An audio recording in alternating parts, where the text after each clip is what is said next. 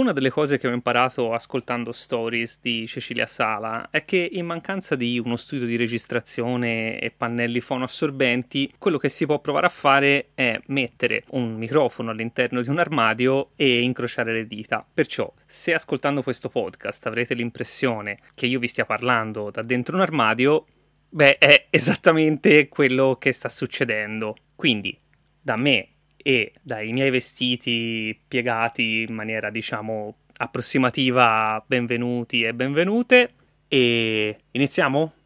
Dai.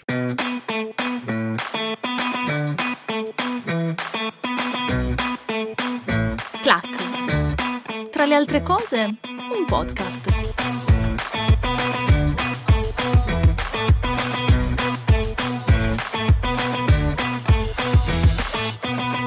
L'altra sera ero a cena con amici e tra un discorso e l'altro uno di loro ha tirato fuori una teoria interessante. A detta sua, i millennials, cioè la generazione nata tra il 1980 e il 1994, generazione di cui io tra l'altro faccio parte, sarà l'ultima a utilizzare la televisione così come è stata pensata, perché già la Gen Z, cioè la generazione successiva alla nostra, nati tra il 95 e il 2010, è già ampiamente abituata a utilizzare la televisione prettamente come elettrodomestico su cui riprodurre i contenuti delle piattaforme on demand.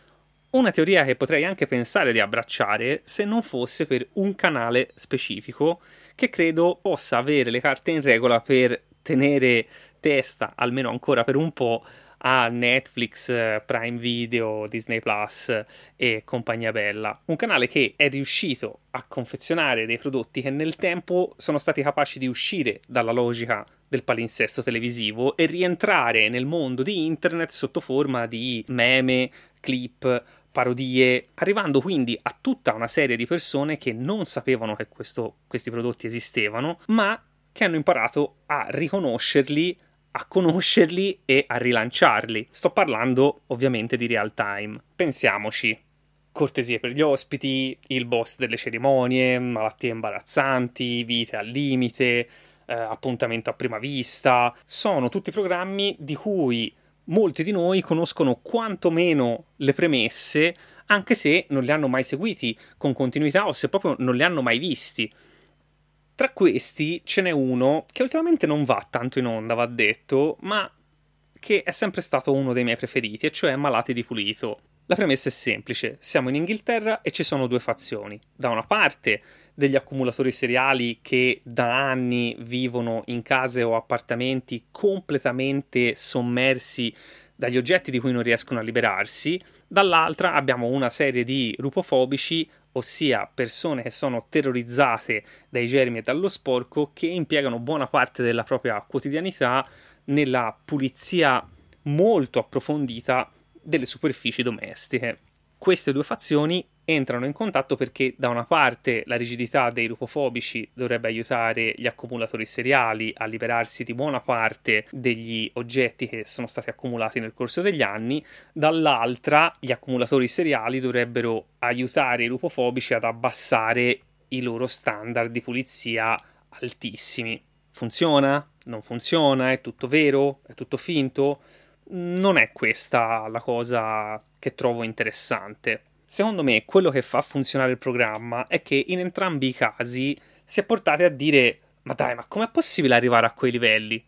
C'è sempre un momento specifico nel programma in cui l'idea che queste persone soffrano di una patologia salta completamente e si arriva quindi a dare un giudizio secondo i nostri standard. Ma come fai a vivere in una casa in cui cammini su mezzo metro di spazzatura in ogni stanza? Oppure, ma come fai a non invitare gli amici a cena per paura che ti sporchino il pavimento, il tavolo e magari possono addirittura arrivare a chiederti di usare il bagno? Qui succede sempre che da qualche parte nel retrobottega del cervello una vocina dice: Vabbè, io ho i vestiti di una settimana su quella sedia, ma non è che sono messo così male e in un certo senso si è portati a sentirsi meglio delle persone che stiamo guardando.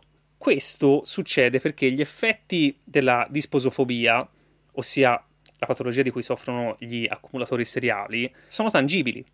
Sono oggetti reali in uno spazio reale che nel passare del tempo viene portato a saturazione fino a renderlo irriconoscibile. Mettendo da parte gli effetti tangibili, però, questa vocina nel retrobottega del cervello potrebbe andare in confusione. Proviamoci. Proviamo a digitalizzare questi rifiuti.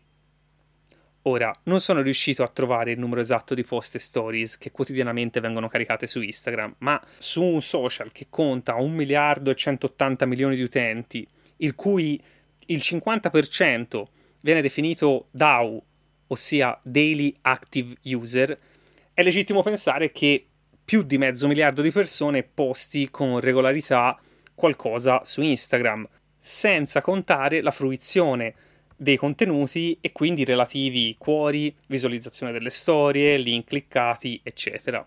Ho provato a cercare su Google Social Media Carbon Footprint Calculator e ho trovato una pagina molto interessante. È un'interfaccia che è stata costruita dal sito comparethemarket.com.au che permette all'utente di visualizzare quelle che sono le principali app che quotidianamente vengono utilizzate, sia come social network, sia come applicazioni utilizzate per comunicare, per lavorare e per svolgere le attività che quotidianamente svolgiamo dal nostro smartphone. Quindi potremo trovare TikTok, Instagram, Facebook, ma anche le mail, ma anche le piattaforme di video call, Telegram, WhatsApp.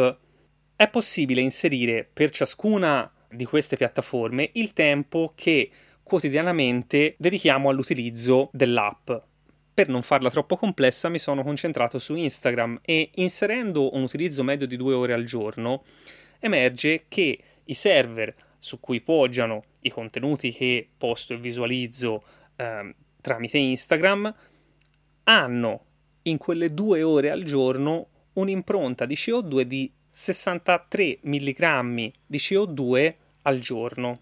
Quindi il mio utilizzo di Instagram in quelle due ore al giorno diventa tangibile quanto le emissioni di un'utilitaria che viene guidata per circa un chilometro.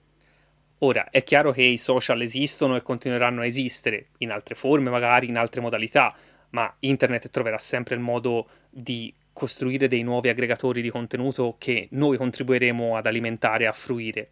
Il punto è che la differenza tra la signora Abigail delle Midlands occidentali, che ha la casa piena di cianfrusaglie di cui non riesce a liberarsi, e la signora Cloridge di East London, che posta 20 stories ogni volta che va al Village Soho, sta nel fatto che la spazzatura di Abigail è tangibile e quella di Cloridge non lo è. Eppure, in entrambi i casi si tratta di oggetti, cianfrusaglie da una parte, foto e video dall'altra, ai quali entrambe legano a doppio filo la propria identità.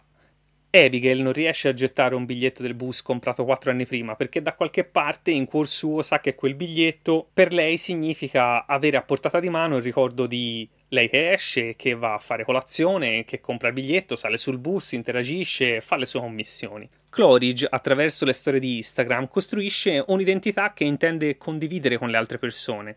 Mi fotografo qui perché è più adatto a come mi sento in questa posa, perché mi rende più giustizia, con queste persone perché è il tipo di compagnia che vorrei frequentare. Entrambe legano la loro identità a elementi esterni a loro stesse. Questo processo, però, lo ripetiamo su qualsiasi aspetto del quotidiano. Qualsiasi relazione o azione che compiamo è legata a elementi o persone che sono di fatto esterni a noi, che ci restituiscono un feedback sul quale costruiamo il nostro modo di relazionarci, il nostro senso dell'umorismo, le relazioni stesse o gli elementi culturali nei quali tendiamo a riconoscerci, in un continuo processo fatto di identificazione, con le cose che mi accomunano con gli altri, individuazione delle cose che mi distinguono dagli altri, imitazione che mi permette di relazionarmi agli altri in contesti differenti e interiorizzazione che mi permette di mettere insieme tutto quanto e creare un'immagine unitaria di me. Penso che in entrambi i casi il nucleo sia nell'ambito dell'individuazione. Nel caso di Abigail si viene a creare un legame praticamente simbiotico con gli oggetti del quotidiano, dai quali diventa impossibile liberarsi e che quindi a tutti gli effetti diventano parte della propria identità. Se butto quel biglietto del bus, butto una parte di me, della mia storia. Lo stesso rischio lo corre Cloridge, perché se qualcuno lo obbligasse a chiudere il suo account di Instagram, probabilmente sentirebbe che parte della sua identità, definita dalle interazioni, dai cuori alle stories, dai DM o dal numero dei followers che sono interessati a quello che posta, svanirebbe. Di fatto, se i post, le foto e i video che Cloridge carica su Instagram quotidianamente fossero oggetti reali, probabilmente in poco tempo il suo appartamento sarebbe completamente sommerso di pagine scritte, foto ingiallite, decine di metri di pellicola. E allora? E allora entrambe serve un intervento di qualcuno che rimetta tutto in ordine stile Maricondo? Non lo so ma penso che entrambe stiano cercando di fare i conti con la propria identità, che in fin dei conti è quello che sto cercando di fare anch'io anche grazie a questo podcast. E forse è questo quello che dovrebbe tenere a mente quella vocina nel retrobottega del cervello ogni volta che guardando real time si sente migliore di Abigail o di Cloridge. Ci sentiamo venerdì. Alla prossima!